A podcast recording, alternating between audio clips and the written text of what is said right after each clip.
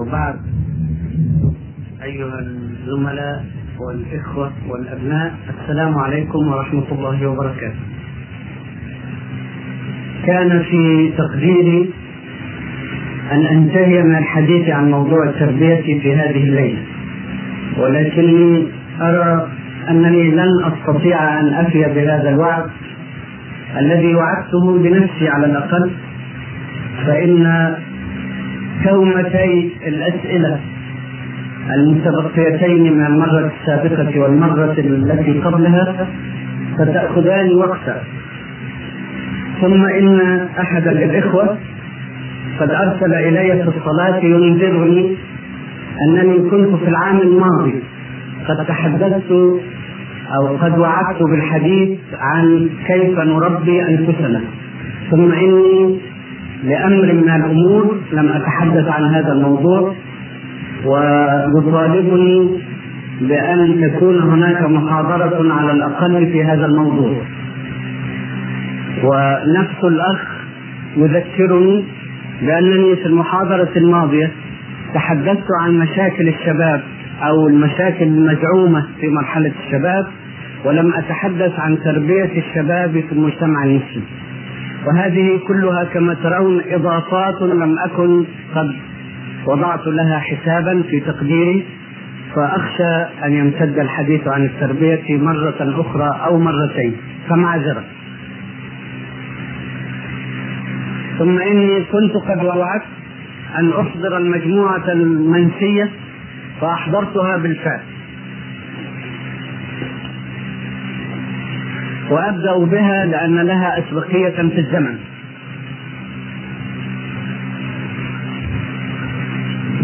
يقول السائل لقد مضى أكثر من عام على انعقاد المؤتمر الإسلامي العالمي للتعليم وحاطط خط تحت العالمي. فهل لكم أن تحدثونا عن بعض إنجازاته؟ أما فرويد ودراسته فأعتقد أنه أحيانا نجد أشياء تخبث الحياة ولا يصح أن ننقلها خاصة من كتابه تفسير الأحلام وهو مدرس في قسم علم النفس في الجامعات الإسلامية أما عن المؤتمر الإسلامي ف ما أظن أن هناك جديدا جد بعد انعقاد المؤتمر واتخاذه القرارات التي اتخذت فيه إلا أن جامعة أم درمان قد عقدت منذ شهرين أو ثلاثة أشهر لا أذكر بالضبط مؤتمرا اشتركت فيه الجامعات العربية وقرر هذا المؤتمر أن يتبنى كل مقررات مؤتمر التعليم العالمي الذي عقد في مكة. فقد أوجب على الجامعات العربية أن تكون الثقافة الإسلامية جزءا من دراستها لجميع الطلاب. سواء كانوا طلاب هندسة أو طب أو أي فرع من فروع المعرفة لابد أن تكون لهم دراية ودراسة للأمور الإسلامية التي لا يستغني عنها طالب مسلم وفي هذا كما أرى خير كثير إذا نفذته الجامعات العربية التي التزمت بتنفيذه في أم درمان. ثم إن هذا المؤتمر أيضا مؤتمر أم درمان قرر إعادة صياغة كل العلوم من منطلق إسلامي وبخاصة ما يسمى العلوم الإنسانية يعني التاريخ الجغرافيا التربية علم النفس الاقتصاد الاجتماع. وهي العلوم التي يأتينا منها قدر كبير من الغزو الفكري أو من السموم التي تفسد عقائد المسلمين. وفي هذا خير كثير إذا نفذته الجامعات التي التزمت به. ولكني ما زلت أرجو كما رجوت في المؤتمر أن تكون جامعة الملك عبد العزيز التي قام في ظلها المؤتمر الأول هي أول من يجسم قرارات المؤتمر في صورة حية فتكون هي فتكون هي النموذج الذي تحتذيه الجامعات الأخرى إن كانت جادة في اتجاهها إلى الإسلام. وإلا فتقوم عليها الحجة وتكون حجتها باطلة إذا قالت نريد أن نكون مسلمين لكننا لا نعرف الطريق. ما أظن أن موضوعا ضخما كهذا يمكن أن يتم بين يوم وليلة فإنه يحتاج إلى إعداد طويل إعداد الرجال وإعداد المؤلفات وإعداد المناهج ولا تتصوروا أن الأمر هين ونحن نمارس هذه الصعوبة بالفعل حين نقول أن علم الاجتماع الذي يدرس في الجامعات هو علم الاجتماع الغربي اليهودي الذي وضعه دوركايم وإنه لا بد لنا من بديل ينطلق من المنطلق الإسلامي. نجد كثيرا من الناس يوافقون ولكن عند التنفيذ نريد المؤلف المسلم الذي يقدم لنا علم الاجتماع من وجهة النظر الاسلاميه فلا نجد عندنا الحصيلة الكافية لتأليف كتاب فضلا عن إنشاء منهج بكامل. فليس الأمر سهلا كما تتصورون لأن توغل الغزو الفكري في حياتنا واعتمادنا على الثقافة الأوروبية فترة طويلة من الوقت قد جعلنا متخلفين حتى في التفكير في كيفية الانطلاق من منطلق إسلام وبالنسبة لي أنا شخصيا لي كتاب أو كتابان في التربية وفي علم النفس من وجهة النظر الإسلامية.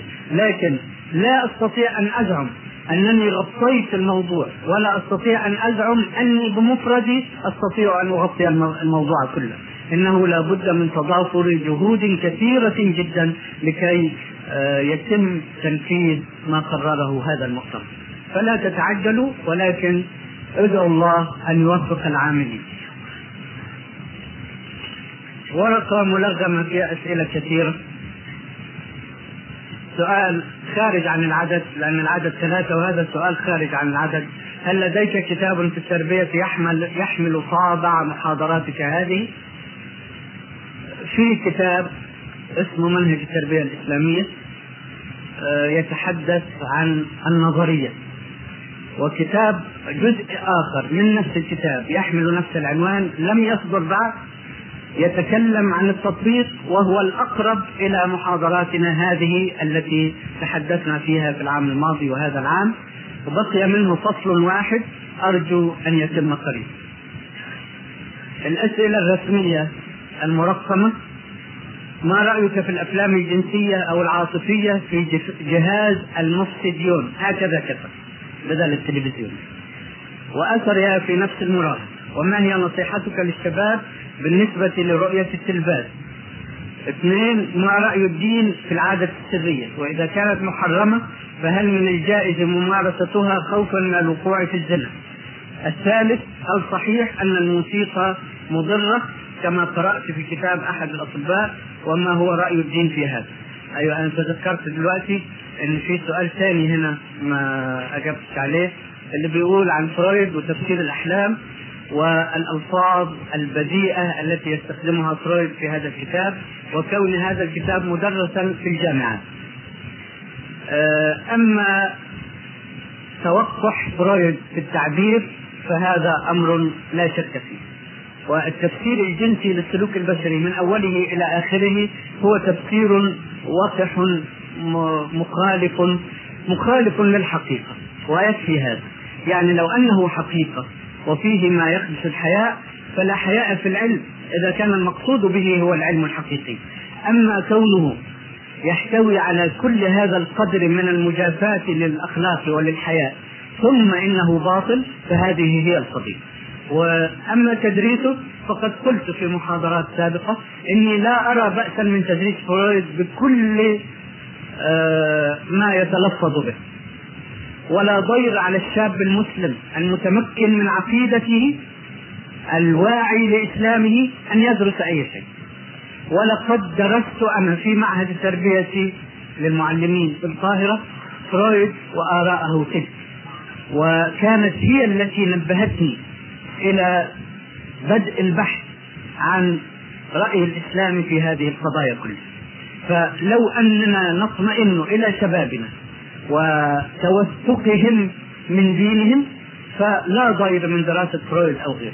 لكن هناك ضرر كبير من أن ندرس مثل هذه الأشياء لشباب لم يتمكن من العقيدة ليست لديه معرفة حقيقية بالإسلام أفكاره مشوشة بالغزو الفكري فهذه الآراء يمكن أن تؤثر عليه.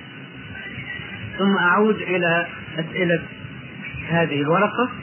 الأفلام الجنسية آه، تفاهة آه، يترفع عنها حس المسلم الجاد. يعني حتى لو لم تكن آه، مفسدة الأخلاق طبعا هي مفسدة الأخلاق لكن حتى هذا فهي على أقل تقدير من اللغو الذي أمر المؤمنون أن يبعدوا عنه ووصفوا بأنهم عن اللغو معرضون. قد أفلح المؤمنون الذين هم في صلاتهم خاشعون والذين هم عن اللغو معرضون. فأقل ما يقال في الأفلام الجنسية والعاطفية إنها لغو. فما بال وهي ليست مجرد لغو بل إنها ذات إيحاءات أخلاقية مفسدة. فطبعا بالنسبة للشاب المسلم هذا عبث لا يجوز له أن ينخرط فيه بل واجبه أن يترفع عنه. يسأل ما أثرها في نفس المراهق طبعا أثرها سيء لأنها تثير كوامن الشهوة التي تدعو التربية الإسلامية إلى تنظيفها وتطهيرها والاستعلاء بها. أما هذه الأفلام فهي تدعو إلى الهبوط بها لا الاستعلاء. فطبعا أثرها مفسد. وما نصيحتك للشباب بالنسبة لرؤية التلفاز؟ طبعا ليس في يدي أن أقول للناس لا تستخدموا التلفاز. وليس في يدي أيضا أن أستخرج من التلفاز البرامج المفسدة التي آه، تختلط بشيء من الخير أو شيء من النفع يذاع من هذه الإذاعة المرئية. لكن والأمر هكذا وليس في يدي هذا وذاك.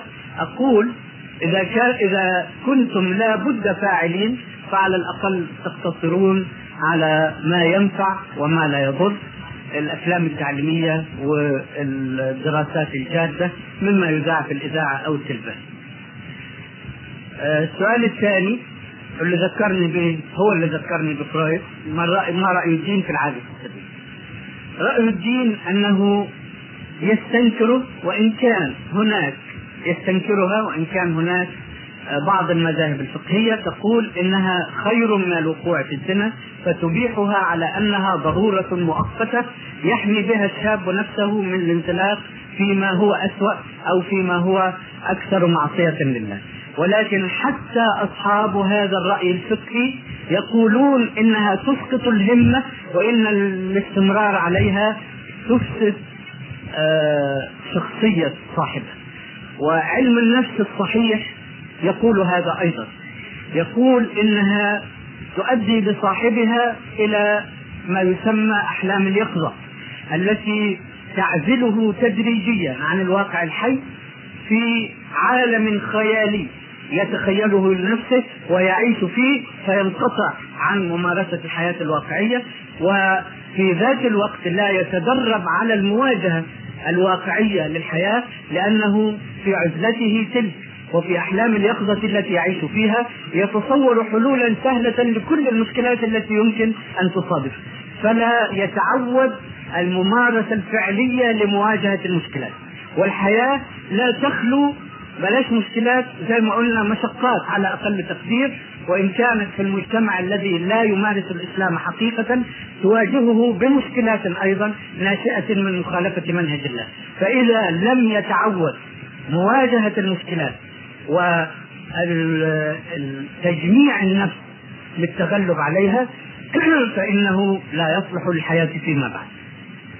هذا رأي الدين ورأي العلم المستقيم.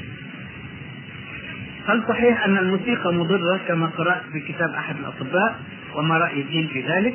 أنا لما أقرأ هذا الكتاب الذي يشير إليه السائل لكن رأي الدين معروف أنه حرم انواعا معينة من الموسيقى وأباح الدف وفي مناسبات معينة اللي هي مناسبات فرحة الزواج ومناسبات القتال يعني لإثارة الهمم للقتال فالذي أباحه الدين هو النافع الذي لا يضر. ولنا أن نطمئن أو يجب علينا أن نطمئن إلى ما يقوله الدين سواء قال به الأطباء أم لم يقل تخلى شهيد سيد سيد قطب عن عدة كتب منها الأطياف الأربعة هل تخيل تخليت عنه مع أخيك؟ طيب زي بعض يعني بناقص ربع كتاب أنا الكتاب ده ليا ربع ومتنازل عنه ما هو رأيك في الخطيب عبد الحميد كده؟ عايز رأيي ليه؟ يعني من أي وجهة؟ يعني لا أحب أن أتحدث عن إنسان ما حسن النية وعامل في ميدان الإسلام إلا بخير. لكن لما يشهدني السائل أقول إني أرتضي منه أشياء ولا أرتضي منه أشياء أخرى.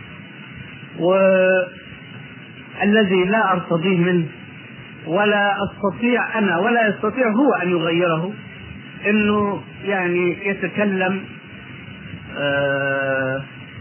بلهجة الإثارة الجماهيرية أكثر مما يتكلم بلغة الداعية فالداعية له طريقة وله لغة يتحدث بها واللي تعود على إثارة الجماهير له أسلوب آخر وله طريقة أخرى.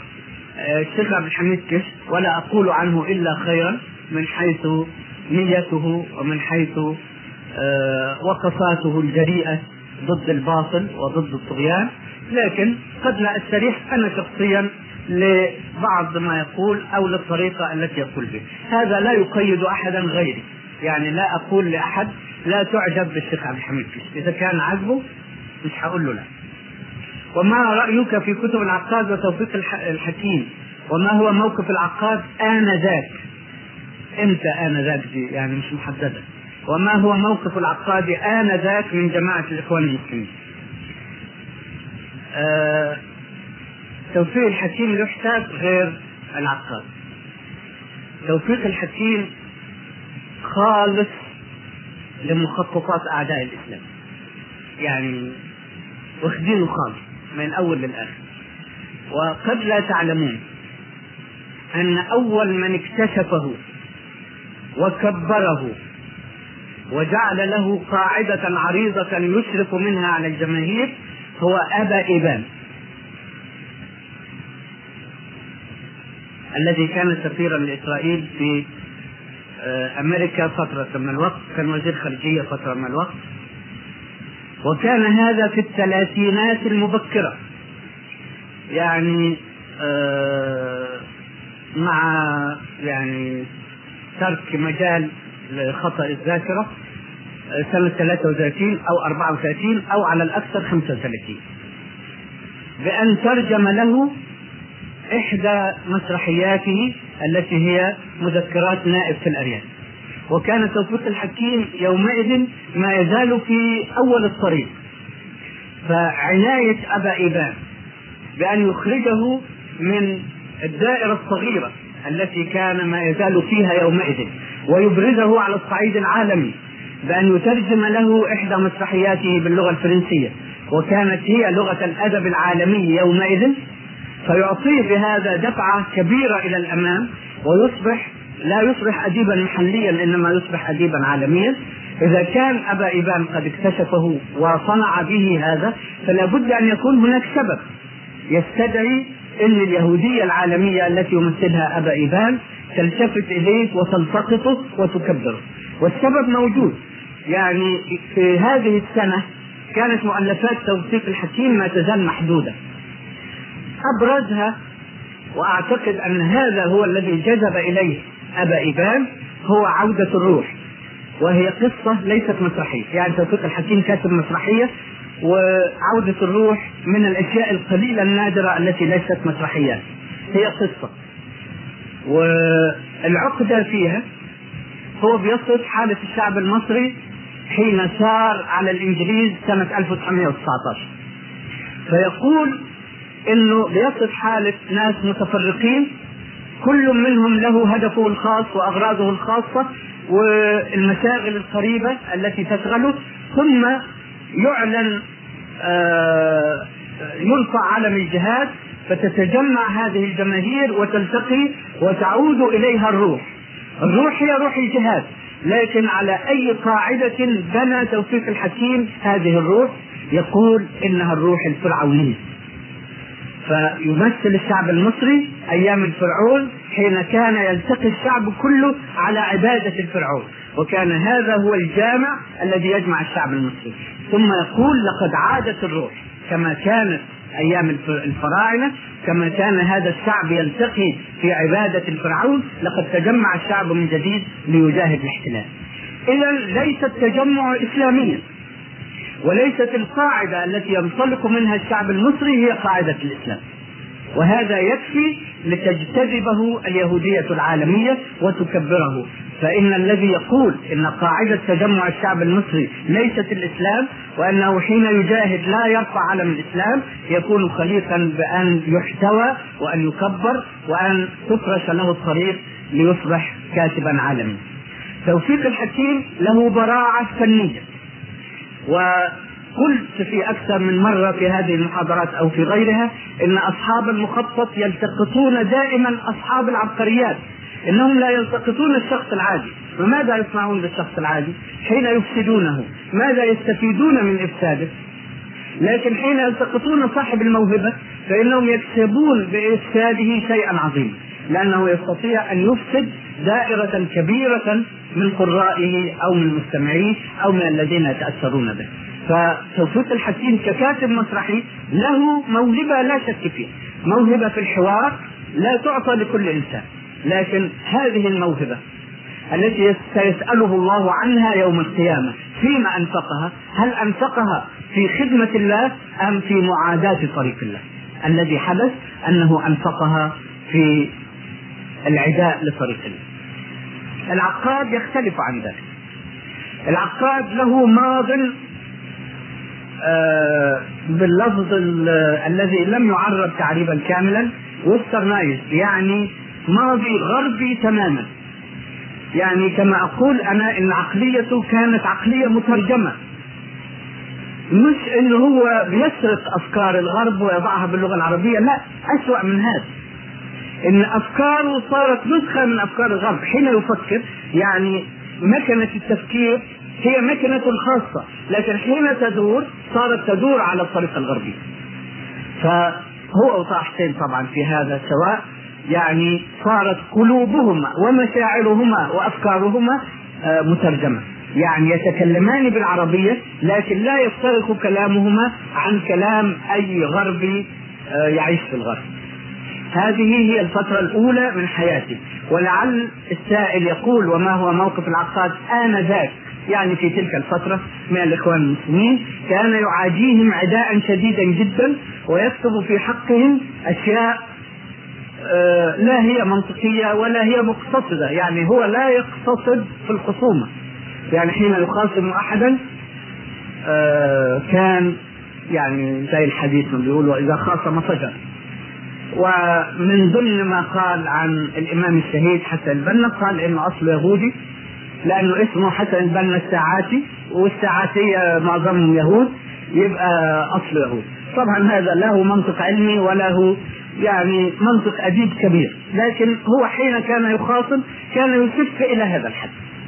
ثم جاءت عليه فترة كتب كتب إسلامية ابتداء من عبقرية محمد إلى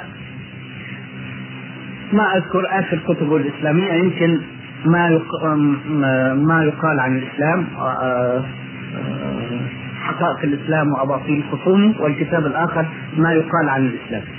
ما أعرفش يمكن له كتب بعد كده مش متذكر. لكن يعني ابتداء من عبقريه محمد إلى هذه الكتب الأخيرة صار يكتب من وجهة النظر الإسلامية وصار يدافع عن الإسلام ويكتب بحرارة. أه حين تسألني لأن هذه شهادة لله. هل أنت راض عن كل ما كتب العقاد في الاتجاه الإسلامي؟ أقول لا.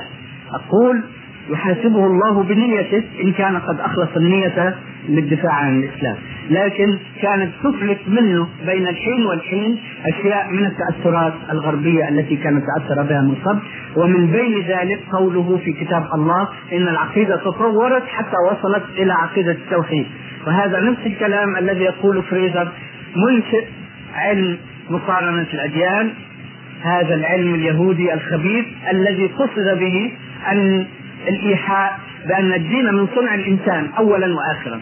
أن الإنسان زي ما بيقولوا بعبارة واضحة صريحة إن الإنسان هو الذي خلق الله وليس الله هو الذي خلق الإنسان. يعني الإنسان هو الذي ابتدع فكرة الله ولا وجود لها في الحقيقة. ومرحلة من مراحل تطور الدين كانت هي توحيد الألوهية.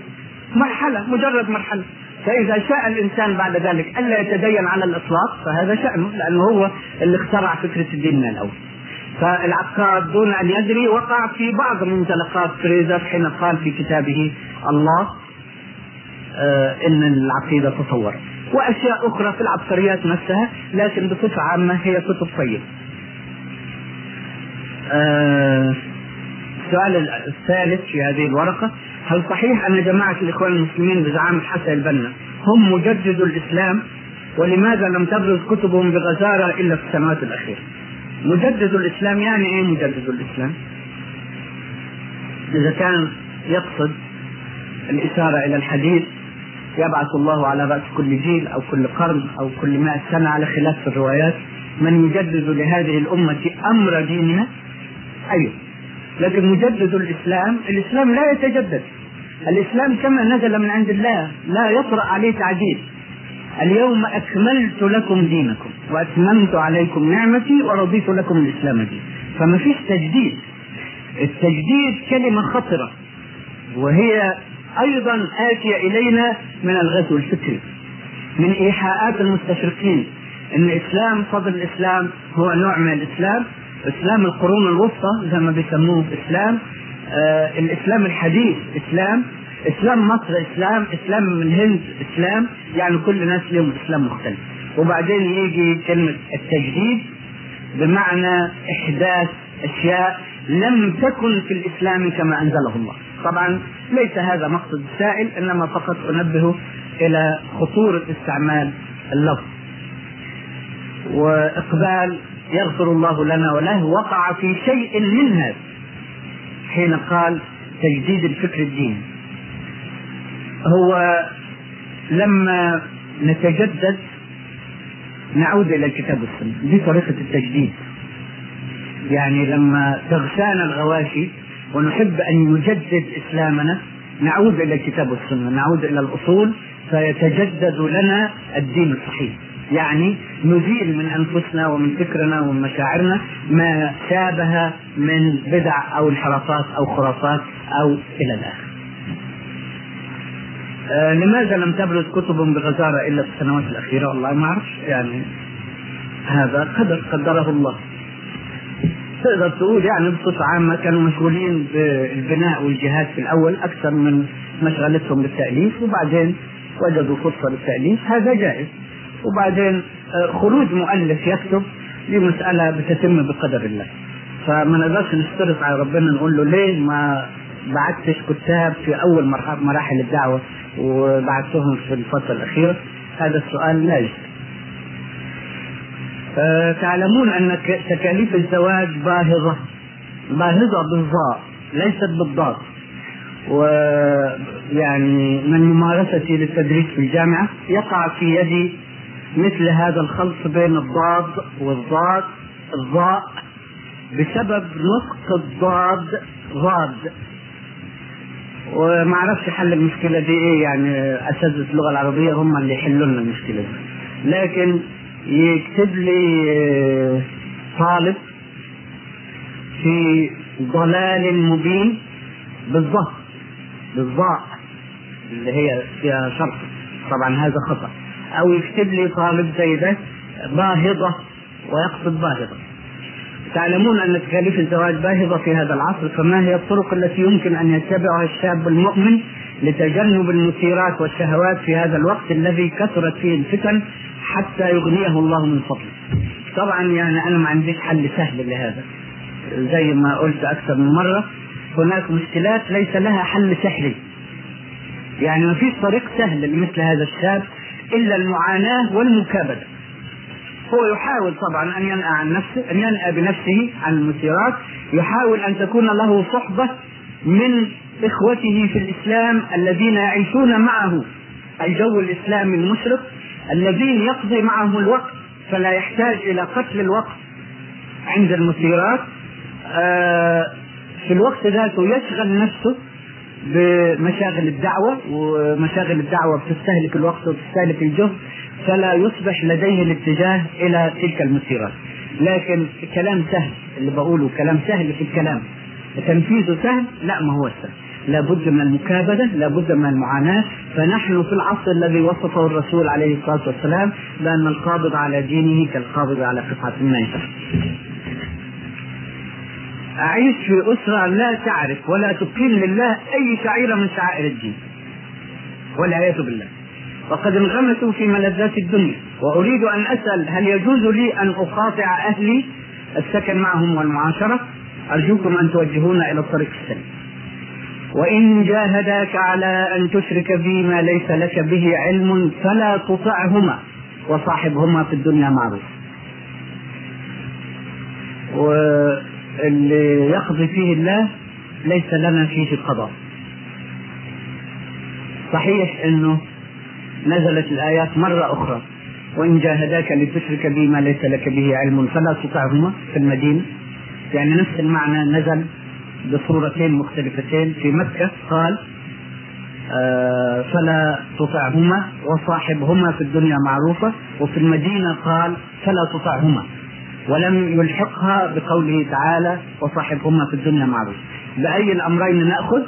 الأولى أن نأخذ بالأولى حتى يكون المجتمع المتكامل الإسلام عندئذ نستطيع أن ننفذ آه الثانية اللي هي أن يقاطعهم لأنه عندئذ تكون الأمور قد تبلورت تماما وصار المجتمع المسلم قوة تفرض نفسها ويصبح الخارجي الخارجون على هذا المؤتمر مقاطعين بأمر الله سبحانه وتعالى قل إن كان آباؤكم وأبناؤكم وإخوانكم وأزواجكم وعشيرتكم وأموال اقترفتموها وتجارة تخشون كسادها ومساكن ترضونها أحب إليكم من الله ورسوله وجهاد في سبيله فتربصوا حتى يأتي الله بأمره والله لا يهدي القوم الفاسقين.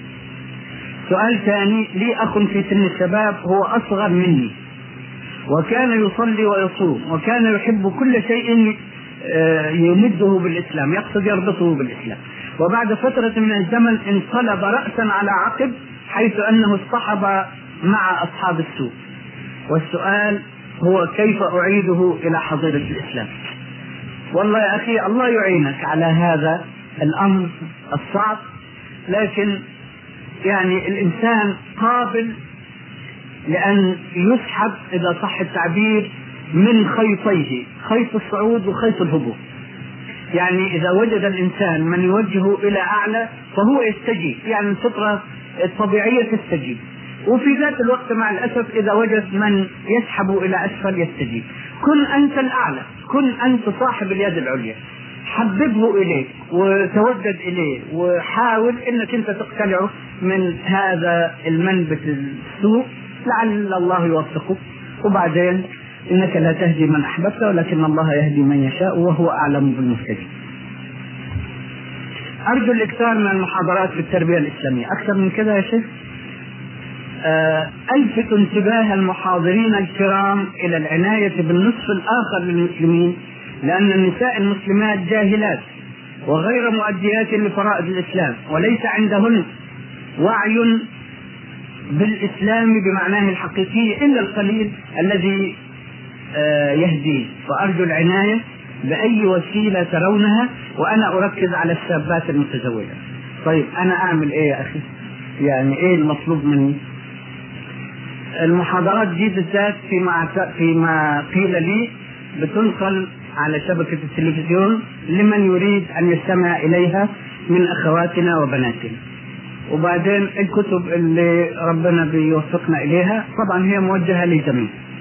لكن ما أنا شخصيا ما عنديش طريقة أخرى إذا كان عند السائل طريقة للوصول إليهن ومحادثتهن فلينقل عني ما يقتنع به من كلامي ويوصله لي وطبعا كل إنسان في بيته مكلف بهذا من قبل الله سبحانه وتعالى لأنه راع ومسؤول عن رعيته.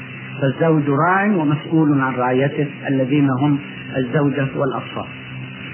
سؤال ثاني الأطفال الصغار نرى أنه جيل جديد.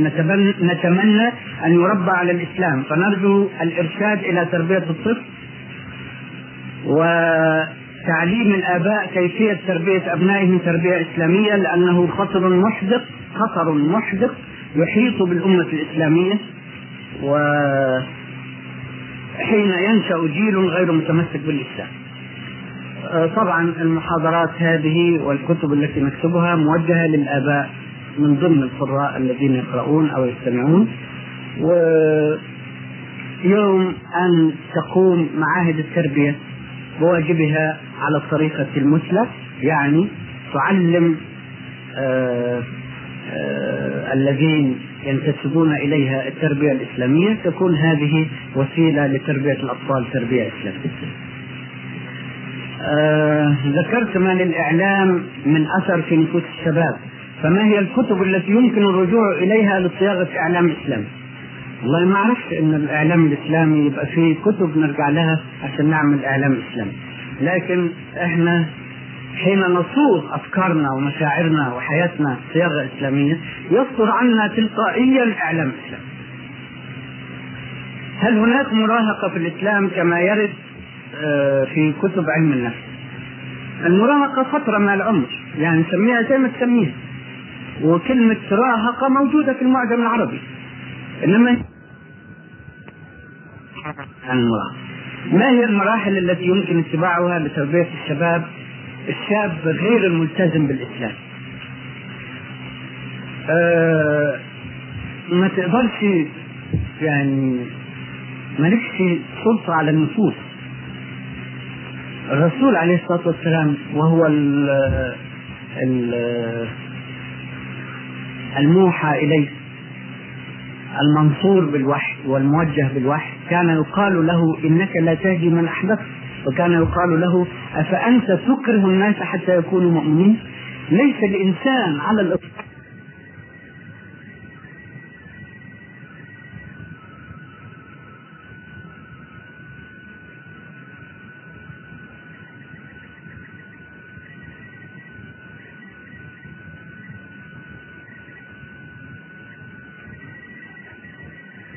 مئة في المئة يعني الشخص اللي ندعوه أو نربيه.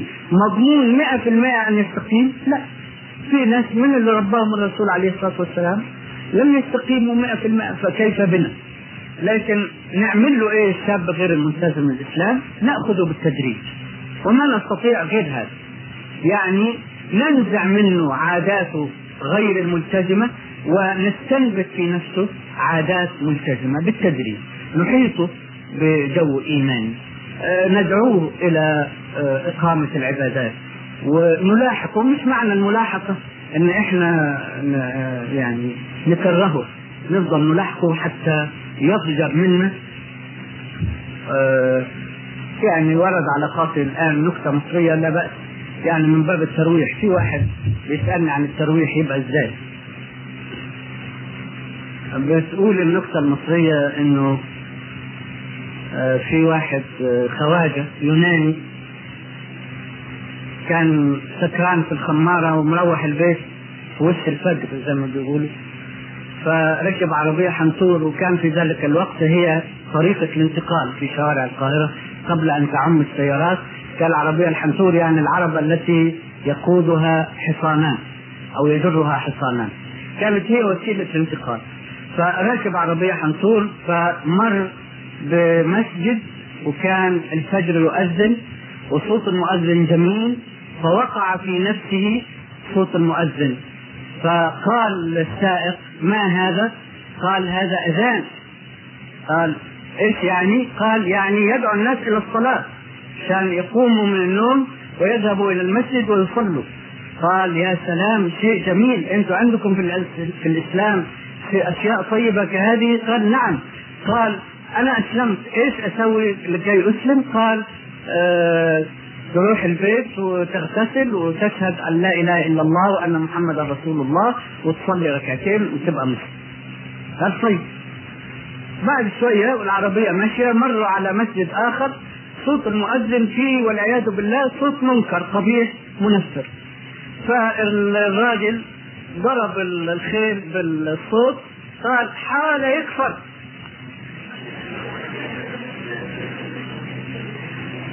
وأنا أنقل النكتة فقط للترويح لكن أقول جادا أنه يعني لا تكون طريقة الملاحقة بالطريقة التي تنفر الإنسان فتأتي بأثر عكسي. ولو كنت فظا غليظ القلب لانفضوا من حولك فبما رحمة من الله لنت له. فهذه هي هذا هو التوجيه الرباني لرسول الله صلى الله عليه وسلم ولنا من بعده. يعني طريقة الدعوة لازم تكون لينة لطيفة رحيمة آه، ودود طريقة ودود يبدو فيها الود ولا يبدو فيها التعنيف والزج سمعت حديثا قدسيا من أحد الإخوة ما صحة هذا الحديث؟ الحديث طويل واذكره بمعناه سأل رب العزة عزرائيل ما الذي أحزنك؟ قال أرسلتني لأقتنص روح امرأة تعيش في الصحراء وحيدة إلا مع رضيع صغير وقبضت روحها وبقي الرضيع وحيدا ثم سأل الله عزرائيل ما الشيء الذي أثر فيك؟ فقال أرسلتني لأقتنص روح رجل يعيش في قصر به لآلئ ومرجان وقبضت روحه قال الله عز وجل أتعرف من هذا الرجل؟ قال عزرائيل من؟ قال رب العزة إنه الطفل الرضيع الرضيع يعني في قراءاتي ما مريت على هذا الحديث وهذا كل ما أستطيع أن أقوله لا أستطيع أن أقول هو صحيح أو غير صحيح. أقول فقط إنه لم يضر بي. أه واحد بيشكرني وبعدين بيقول إنه قصة دفن عمرو بن الخطاب لبنته في الجاهلية قصة غير صحيحة كما إن أكل صنم العجوة غير صحيح. وأنا أشكره والعقاد أشار إلى هذا وقال ان هاتين القصتين في حق عمر بن الخطاب يعني غير وثيقتين. لكن أنا قلت في محاضرتي حين أشرت إلى حادث وائل بنته قلت إذا صحت ولم أقل إنها صحيحة. متى تبدأ مرحلة الشباب ومتى تنتهي؟ ما فيش حد زي السكينة كده نقدر نقول فيه ابتدت سنة كذا وانتهت سنة كذا. في حدود تقريبية. تشمل الوسط العام. وتبقى حالات فردية من أطفال ينضجوا مبكرين فيدخلوا في مرحلة الشباب مبكرين وأطفال متأخرين فتتأخر بهم أيضا مرحلة الشباب. لكن يعني هي مرحلة اعتبارية. يعني لما نقول فترة المراهقة اللي هي الشباب الأولاني خالص المرحلة بين الطفولة وبين الشباب. آه، بتبدأ في حوالي الثاني عشرة وتنتهي في السابع عشرة أو الثامن عشرة دي فترة اعتبارية تقريبية ولما نقول إن فترة الشباب بتبدأ من الثامن عشرة برضه ده آه، مسألة اعتبارية وتقديرية وليست كحد السيف. يعني ما يجيش واحد يقول لي آدي واحد سنه 18 سنة ومش باين عليه إنه دخل في مرحلة الشباب. إزاي؟ وواحد سنه 16 سنة وباين عليه من الوجهة النفسية والعقلية والروحية إنه ابتدأ مرحلة الشباب هذا جائز أيضا لكن بنأخذ فترة متوسطة بالنسبة لمتوسط البشر جميعا. متى تنتهي؟ تنتهي حين تبدأ الكهولة وبرضه دي مسألة اعتبارية. أظن ده الفريق الأول من الأسئلة اللي كان من أسبوعين. اللي كان من أسبوع أشد هولا من حيث الوزن. نصدق أن الشاب المسلم آه هو بيقول أوقاته أكثر من أوقاته هو يقصد واجبات. واجباته أكثر من أوقاته. ولكن معروف أن الشاب يحتاج مصادر القوة النفسية والجسدية. ونعرف أيضا أن المصدر هو الأصلان أعني الكتاب والسنة. ولكن أريد كيف أطبق مسألة العزم؟ وأخذ القرارات من جميع المشاكل. مش عارف يعني إيه أخذ القرارات من جميع المشاكل. يمكن قصده اتخاذ قرارات حاسمة ازاء التي تحول بنا يمكن قصده تمر بنا. وعدم الجواب يحصل الفراغ والضياع. يعني لي ملاحظة على أسلوب السائل أنه ما دام هو يلتزم بالأصلين الكتاب والسنة الذي يقرأ الكتاب ويداوم قراءته وتلاوته أعتقد أن هذا لابد أن يؤثر في لسانه في تقويم لسانه وتقويم لغته. وجربوا جربوا أن تصطحبوا هذا الكتاب أوقاتا طويلة. وجربوا الأثر في طريقة كتابتكم وطريقة كلامكم. ستجدون أن لغة الكتاب فتؤثر حتما فتقوم اللسان. آه، المشكلة اللي هو بيقولها يعني هو عارف المصادر لكن إزاي يعزم؟ إزاي يربي قوة الإرادة في نفسه؟ آه، إزاي يعزم؟ هي عادة تبنى بناء تدريجيا. يعني لا يستطيع الإنسان في يوم وليلة يكون بالأمس قليل العزم أو خائر العزم ويأتي اليوم فيصبح ذا عزم قوي. وإن كان هذا يحدث في بعض النفوس أحيانا من مواجهة مواقف معينة. في مواقف تؤثر في النفس فتغيرها تغييرا شاملا في لحظة. والشاب المتردد الخائر العزم ينقلب إلى شاب ذي عزيمة. بتحدث مواقف من هذا النوع. و أذكر من باب التمثيل فقط إنه رغم أني كنت أكتب كتب إسلامية وأعيش طبعا في جو الإسلام شعورا ووجدانا لكن لا شك أن التجربة التي خضتها غيرت كثيرا من خطوط نفسي التي كنت أظن أنها غير قابلة للتغيير. وتجربة معينة أذكر أنها كانت ذات وقع شديد في نفسي. فقد كنت كما أقول رغم أني أكتب كتب إسلامية يعني كنت كتبت كتابين من كتبي اللي هو الإنسان بين المادية والإسلام وشبهات حول الإسلام لكن كان في نفسي بقايا جاهلية من آه شبابي الأول الذي كانت الحياة الجاهلية تؤثر فيه. كان في نفسي مشكلة. حين أنظر الآن إلى هذه المشكلة أضحك لكن وقتها كانت تملأ تفكيري كله. مشكلة الضياع. يعني ماذا يصنع الإنسان في هذا الوجود؟ جهده ضائع عمره ضائع عمره ذاهب. آه يعني هذه المشكلة. المشكلة اللي خاضها عمر الخيام بس طريقي في حلها أو في الشعور بها لم يكن هو طريق عمر الخيام. عمر الخيام مشكلته الدائمة التي كتب فيها كل رباعياته هو أن الوقت يمر ويفني العمر فلا بد من استثمار كل لحظة من لحظات هذه العمر قبل أن تضيع. بس عمر الخيام حلها بالخمر وإن كان المدافعون عنه يقولون أنها خمر إلهية يعني تصور وأنا لا أظن ذلك وأظن أنه عاش في الخمر الحسي. أحمد الله أن طريقي لحل المشكلة لم يكن طريق عمر الخيام لكن المشكلة ذاتها كانت قريبة من هذا. وأذكر لكم أبياتا من الشعر الجاهلي الذي كنت أقوله في ذلك الحين. تصور إحساسي بهذه المشكلة. أقول آه، في أبيات سابقة إني عشت فترة مسحوره من شبابي في عالم مسحور ثم ثم مرت بي دورات الليالي. وانطوى السحر الذي غش خيالي وإذا بالحق في الكون بدالي.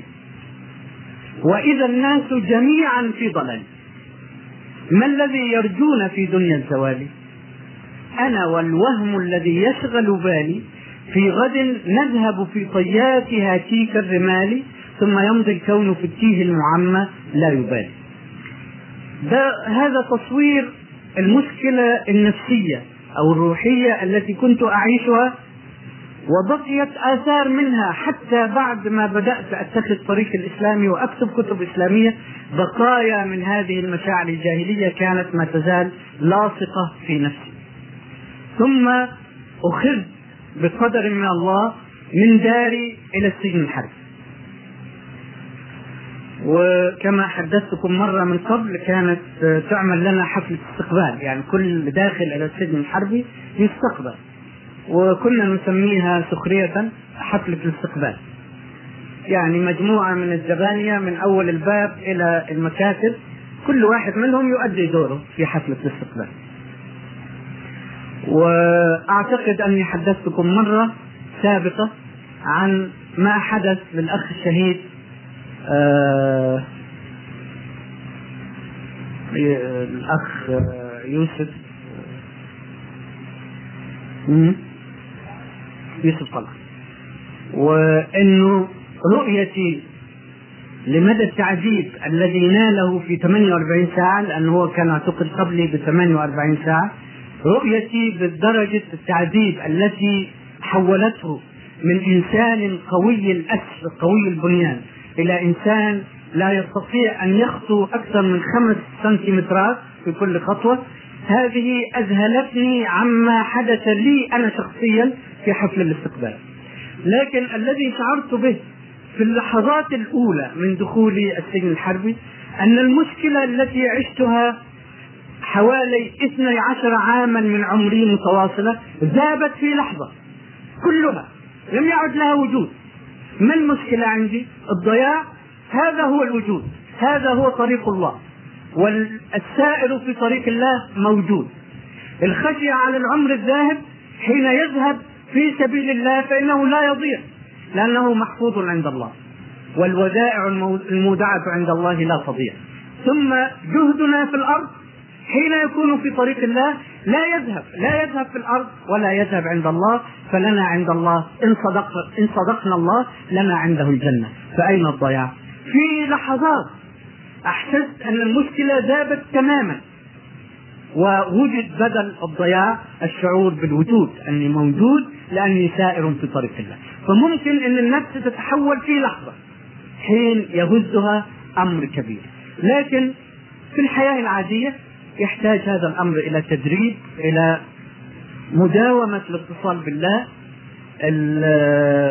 قيام الليل التقرب إلى الله بالفروض ثم بالنوافل كل هذا يعين الإنسان ليكتسب العزيمه التي يطلبها هذا الأخ والقدرة على الحسم إزاء المواقف لأن الإنسان عندئذ يتقوى بالله يحس أنه قوي بالله فيقدم على المشكلة ويحسن فيها وبعد فإذا عزمت فتوكل على الله.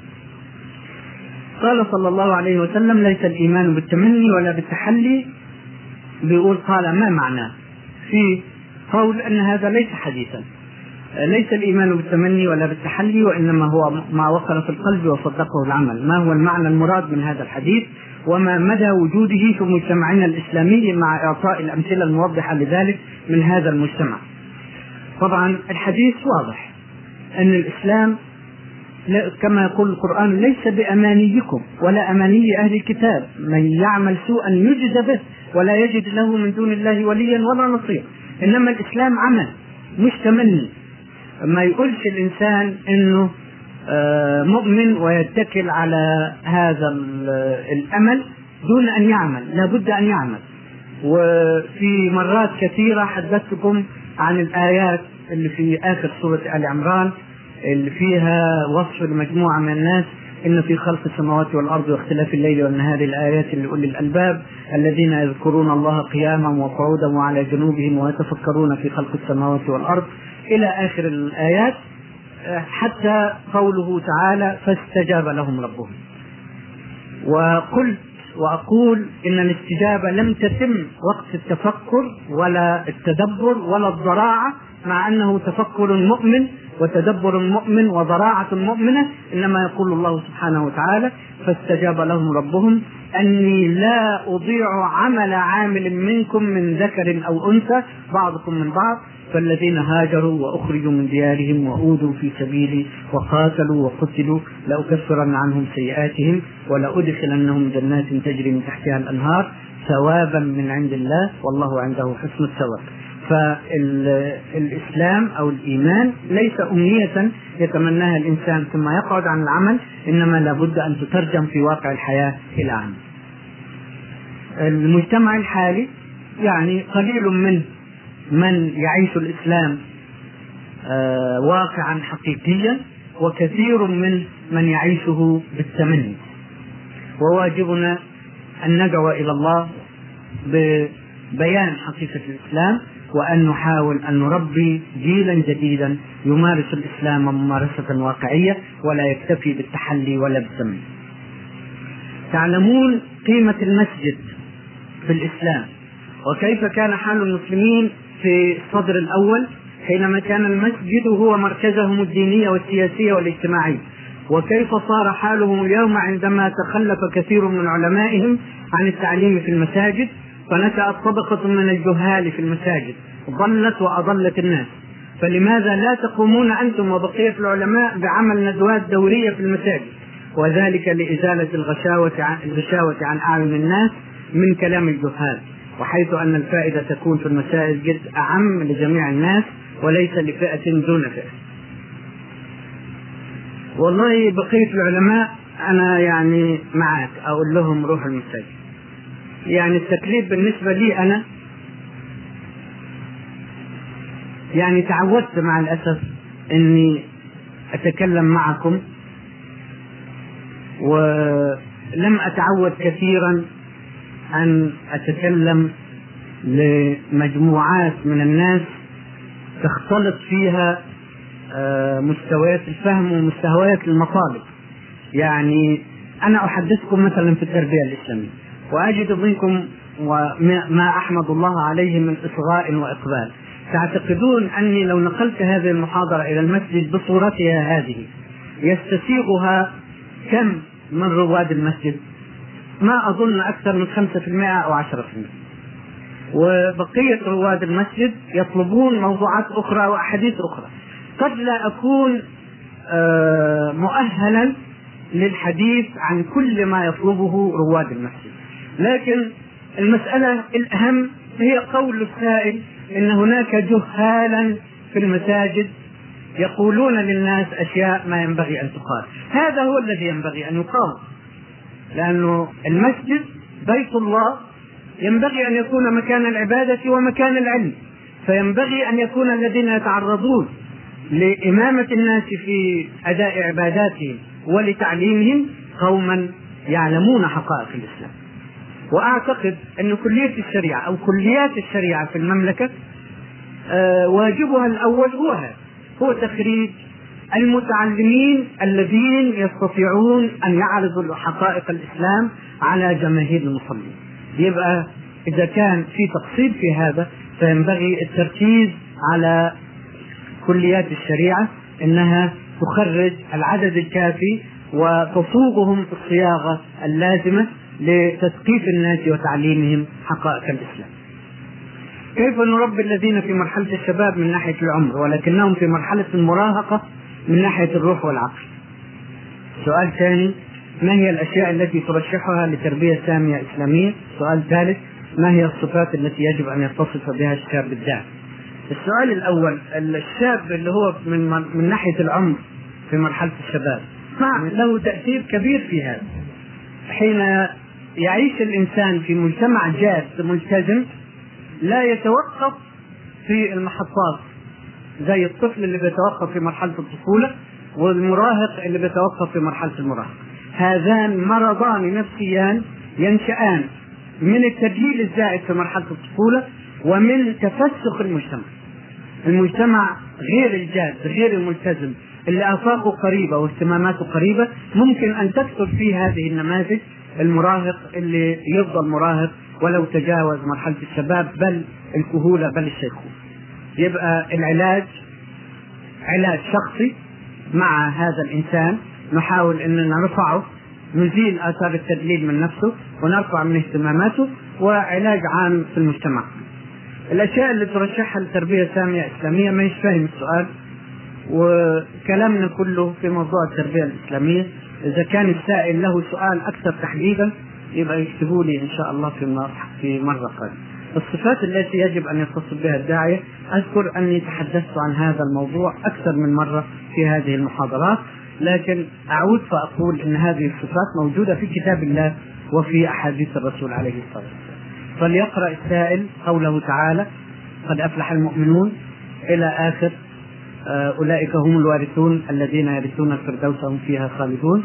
وليقرأ قوله تعالى وعباد الرحمن الذين يمشون على الأرض هونا. إذا إلى قوله تعالى أولئك آه، يجزون الغرفة بما صبروا ويلقون فيها تحية وسلاما خالدين فيها حسنت مستقرا ومقاما. وأمثال هذه الآيات كثير في كتاب الله ما هو المقصود بالاستيعاب؟ هل هو الحفظ أم الفهم؟ فأنا شاب عمري عشرين سنة في الصف الثالث ثانوي ولكني لا أستوعب الدرس وكذلك لا أستوعب الكتب التي أقرأها فما الحل؟ الاستيعاب طبعا هو الفهم وليس هو الحفظ. آه، ممكن الإنسان يحفظ الكتاب زي ما هو كلمة كلمة ولا يستوعب منه شيئا على الإطلاق. المقصود طبعا هو الحفظ. وإذا كان الأخ السائل لا يستوعب لا يستوعب الدرس لازم يقعد سرحان في الحصة. يعني إيه اللي يخليه ما يستوعبش الدرس؟ وكذلك لا يستوعب الكتب التي يقرأها. لازم في آه شيء بيشغله إما أحلام اليقظة اللي أشرنا إليها إما اللي بيقولوا عليه السرحان يعني يبتدي يقرأ ويسرح لأنه آه تنشأ في ذهنه فكرة أو خيال يتتبعه ويترك الموضوع الذي يقرأه. يبقى العلاج إنه هو يحاول التركيز. ولما يركز وما يقدرش يفهم من أول مرة ممكن يكرر القراءة مرة ومرة لغاية ما يستوعب. أما الحفظ فلا قيمة له في ذاته. كتاب الله هو الذي يحفظ عباده بس. لكن كتاب الكيمياء وكتاب الطب لا يحفظ عبادة ولا يستفاد بحفظه دون فهم أو استيعاب. ذكرتم بعض المشقات أو المشكلات منها الفراغ والجنس والضياع إلى آخره. فأرجو أن تذكر بعض الحلول المقترحة لعلاج هذه المشكلات وخاصة في هذا العصر حيث يوجد حول الشباب جميع المغريات فكيف نجتذب الشاب إلى الطريق السليم؟ طيب ده يعني داخل في موضوع محاضرة يبقى نخليه للمحاضرة إن شاء الله. هل يعترف الإسلام بسن المراهقة؟ أجبت أنا على هذا. أن المراهقة كفترة من العمر فترة لازم نمر بها. مع أن أسامة بن زيد قاد جيشا وهو في العشرين من عمره أي أنه مراهق. لا المراهقة ما بتمتدش للعشرين. يعني في عرف الذين يقسمون العمر إلى هذه المراحل يعني المراهقة بتاعة 15 16 17 مع المراهق المتأخر. لكن ما توصلش ل 20 20 يبقى شاب في جميع المقاييس 20 يبقى شاب لكن أجبت على معنى هذا السؤال فقلت إن المراهقة من حيث هي مرحلة من العمر لابد أن يمر بها الشاب لكن هل صورتها هي الصورة العابثة الفاسدة اللي يصفها الغرب؟ لا المراهقة الإسلامية شيء آخر مختلف تماما. وبعدين سؤال مش موصول بالسؤال اللي فات ابدا مع إنه مشبوك فيه ولماذا نعبد الله؟ مش فاهم يعني لماذا نعبد الله؟ كده وما خلقت الجن والإنس إلا ليعبدون والتوجه إلى الله بالعبادة هو فطرة المسألة بس إن الإنسان الضال بيعبد الله على صورة ضالة فيبعث الله الرسل وينزل الكتب ليهدي الناس إلى طريقة العبادة الصحيحة لكن التوجه إلى الله فطرة وعبادة الله فطرة. بصورة من الصور. قد يعبد الله ضالا. آه ما نعبدهم إلا ليقربونا إلى الله. زلفى أو دول اللي كانوا بيعبدوا الأصنام. كانوا بيقولوا بنعبد ربنا لكن بنعبد دول عشان يقربونا إلى الله زلفى فهذا هو الضلال الذي تقع فيه البشرية. فيرسل الله الرسل صلوات الله وسلامه عليهم وينزل الكتب ليهدي الناس إلى طريقة العبادة الصحيحة. لكن السؤال لماذا نعبد الله؟ سؤال أنا مش فاهمه. آه بعدين سؤال ثاني أو ثالث. هناك من يقول أنه إذا لم يوجد اختلاط فإنه سيوجد فاحشة اللواط والعملية السرية لدى المراهق أو الشاب. فماذا نرد على ذلك؟ والله رد عليه رد سهل جدا واقعي جدا. المجتمع الأمريكي مجتمع مختلط على الآخر. يعني لو تصورت في خيالك أي مدى الاختلاط ستجد المجتمع الأمريكي ممارسا لهذه الصورة من صور الاختلاط. وسبق عليكم سبق لكم في محاضراتي أن قلت إنه الفتاة التي تبلغ الرابعه عشره وليس لها صديق يعني عشير تعتبر مشكلة عائلية ويستدعى الطبيب النفساني لحل هذه المشكلة. فما فيش اختلاط أكثر من كده. فايه اللي بيحصل هناك؟ اقروا كتبهم هم. وبإحصاءات وأنا قلت لكم من مزاياهم إنهم بيعملوا إحصاءات حتى على نفسهم. في كتاب نسيت اسم المؤلف ذاته كتاب مشهور جدا ومؤلفه مشهور جدا لكن ليس هذا الزاما لذاكرتي لأنه بقت بينزل منها حاجات الكتاب اسمه The Sexual Behavior of the American Male. وبعدين جزء ثاني منه The Sexual Behavior of the American Female. السلوك الجنسي للذكر الأمريكي والسلوك الجنسي للأنثى الأمريكي. الكتاب إذا كان حد من الأفاضل عارف مؤلفه يذكرني به. أنا نسيت اسم المؤلف مع شهرته. الكتاب صادر سنة 50 أو 51 وبيقول فيه إنه مشكلة الشذوذ اللي هو بيشير إليها السائل بتشمل 20% من حجم المجتمع الأمريكي ثم يقول إنها نسبة آخذة في الازدياد. ده بالنسبة للمجتمع الأمريكي. دول الشمال أو مجتمع إنجلترا أظن سمعتوا إنه مجلس العموم البريطاني الموقر أقر فاحشة اللواط كحرية شخصية. حدش يتدخل فيها. ومش فاكر الكنيسة البريطانية كمان أقرته ولا لا لكن أذكر جيدا إنه في سنة 67 عقد زواج رسمي في الكنيسة ال ال الهولندية بين شاب وشاب. فده الرد اللي عايز يسأل بيقول نرد عليهم بإيه؟ رد عليهم بهذه الوقائع. وهي وقائع وبعدين ترد عليه بقى رد جاد وتقول له إن مجتمع الرسول عليه الصلاة والسلام ومجتمع الصحابة والتابعين لم يكن يمارس هذا الاختلاط وكان أنظف مجتمع عرفته البشرية على الإطلاق. لطالما تساءلت نفسيا يعني بينه وبين نفسه ومع بعض الإخوة عن الطريقة المثلى في تقصير فترة الإنضاج بالنسبة للشباب. فهل سأبقى مدة طويلة حتى أنضج نضوجا كاملا؟ ليكون هيك قليل الأخطاء. الأخ سوري طبعا لما لم يقول هيك سوري أو فلسطيني. ليكون هيك قليل الأخطاء. أرجو إرشادنا إلى الطرق المثلى في استعجال النتائج ذات الكمية الكبيرة والإصابة الممتازة في فترة زمنية قصيرة. يعني الأخ عايز اللي بيسموه عندهم هناك mass production الإنتاج الكبير في ميدان التربية. الإنتاج الكبير ينفع في السيارات. يقدر المصنع بتاع الإنتاج الكبير يطلع لك سيارة في دقيقة. كما حدثني أحد الإخوة اللي زاروا مصانع السيارات في أمريكا. أنا ما زرتهاش لكن يعني أصدق ما قيل لي إنه كل دقيقة تطلع سيارة. ده ممكن في الإنتاج الكبير في العالم المادة يمكن الإنتاج الكبير. لكن لا يمكن أبدا بأي وسيلة من الوسائل استعجال عملية التربية. ما فيش فرن تحط فيها الواحد عشان ينشف بسرعة. لكن في شيء بينضج النفوس في مدى قريب لما يكون المجتمع كله مجتمع ملتزم والمثال على ذلك هو مجتمع الرسول عليه الصلاة والسلام الذي نضج فيه الأطفال الذين كانوا يتشابون يعني يشب على رجليه كده عشان يبان طويل عشان الرسول عليه الصلاة والسلام يسمح له بالجهاد والقتال. ده أثر المجتمع الجاد الملتزم أثر الروح العامة. هي دي اللي بتعمل انضاج في فترة أقصر نسبيا من الفترة النمطية زي ما بيقولوا عليه.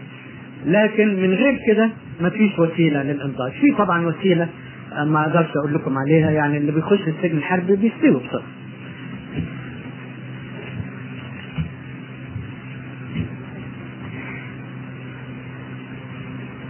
سؤال خارج عن المحاضرة. طب ليه؟ يعني ليه الأسئلة الخارجة عن المحاضرة؟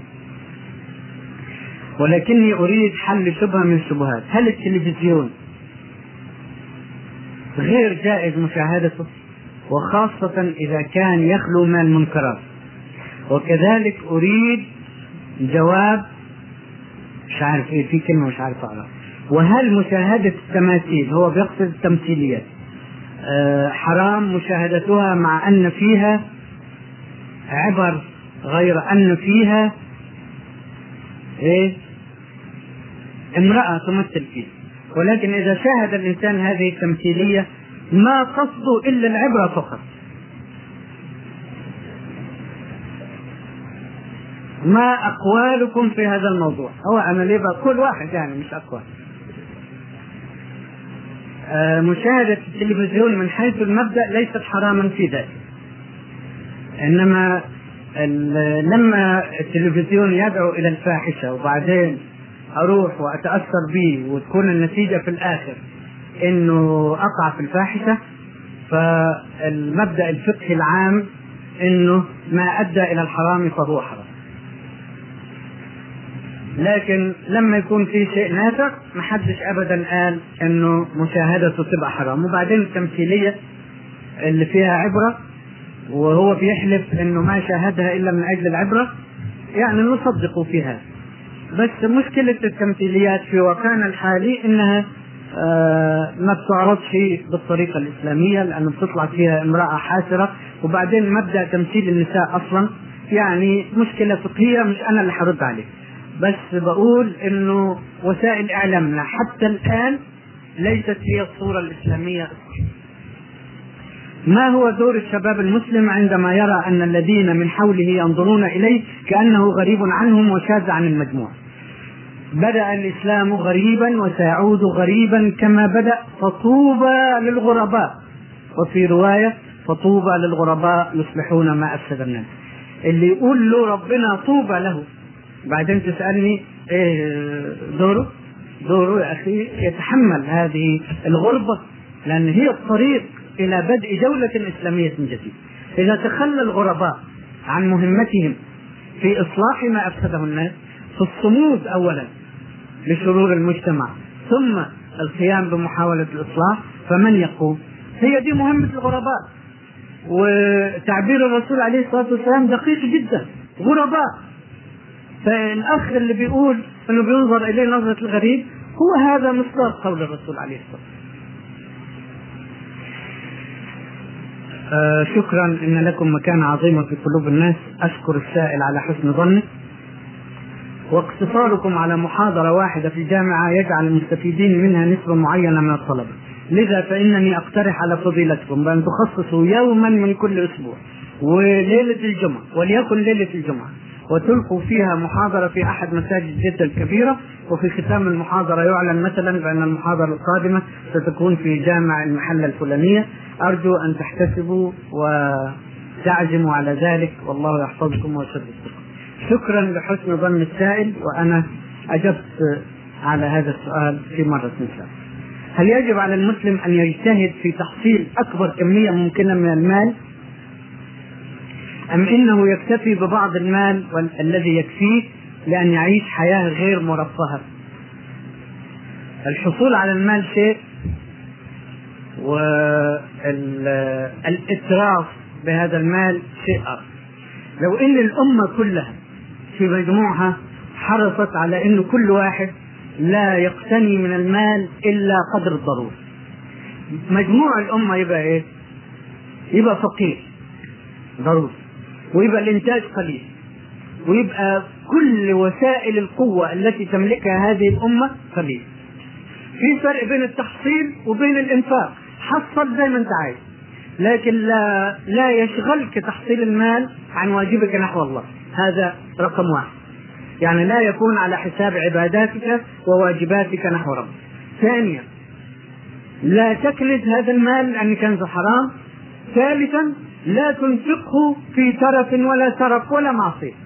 إذا عملت كده يبقى هتحصل مال كتير تكتفي أنت شخصيا منه بالقدر الذي لا يفسدك وبعدين الباقي للإنفاق العام الذي أمر به الله الإنفاق في سبيل الله.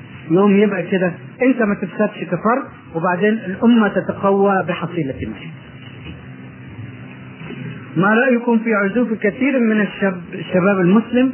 عن الالتحاق بالدراسات التربوية والنفسية في الجامعات بدعوى أن هذا العلم لا ينفع وجاهلي مما يجعل هذا العلم حكرا على الجاهليين ينشرون به الفساد في النظم التربوية في مجتمعاتنا. ماذا ترى في هذا الرأي وما رأيك في العلوم عامة وموقف المسلم منها؟ وجزاكم الله خير إحنا ما قلناش إن دراسة التربية وعلم النفس في ذاتها دراسة جاهلية. لكن بنقول إنها لابد أن تقوم من منطلق اسلامي يعني علم التربية اللي نعلمه يبقى هو علم التربية الإسلامي. علم النفس اللي ندرسه هو علم التربية علم النفس الإسلامي. والعلوم عامة هتكلم عنها دلوقتي. آه لما المسلمين يقطعوا معاهد التربية مثلا يبقى النتيجة زي ما بيقول السائل إنه ما يدخلش معاهد التربية وما يتخرجش فيها إلا ذوي الاتجاهات غير الإسلامية ويحتكروا هم مهمة التعليم. مهمة التعليم ينبغي أن تكون في يد المسلمين. لأن دي هي مهمة إنشاء الجيل القادم. فيجب أن يحرص المسلمون يعني ذوي الاتجاه الإسلامي يعني الملتزمون بالإسلام ينبغي أن يحرصوا على مراكز التعليم. طيب إذا كانت معاهد التعليم معاهد التربية لا تقدم لهم الزاد الإسلامي الصحيح. يعملوا إيه؟ يدخلوا ويدرسوا هذه المواد ويستعينوا بزادهم الشخصي زادهم الذاتي الذي يتلقونه من كتب الإسلام. العلوم عامة اللي بيقول إن ربنا ما أمرناش غير بالعلوم الدينية بس إنما العلوم الثانية الطب والهندسة والرياضيات والجيولوجيا عشان خاطر الدكتور عبد الله نصيب وهذه العلوم ما أمرش بها ربنا وما نلتزمش بها أسأل هؤلاء كيف ننفذ أمر الله وأعدوا لهم ما استطعتم من قوة. كيف نقوم بهذا التكليف؟ القوة هذه وسيلته. الطب والهندسة والفلك والرياضيات و... فإذا لم نأخذ بهذه العلوم فكيف ننفذ أمر الله وأعدوا لهم ما استطعتم من قوة؟ إزاي نعمل قنبلة ذرية وقنبلة هيدروجين؟ لابد لنا من هذه العلوم وهي أمر واجب تنفيذا لأمر الله. كل العلوم الدينية مقدمة؟ نعم مقدمة.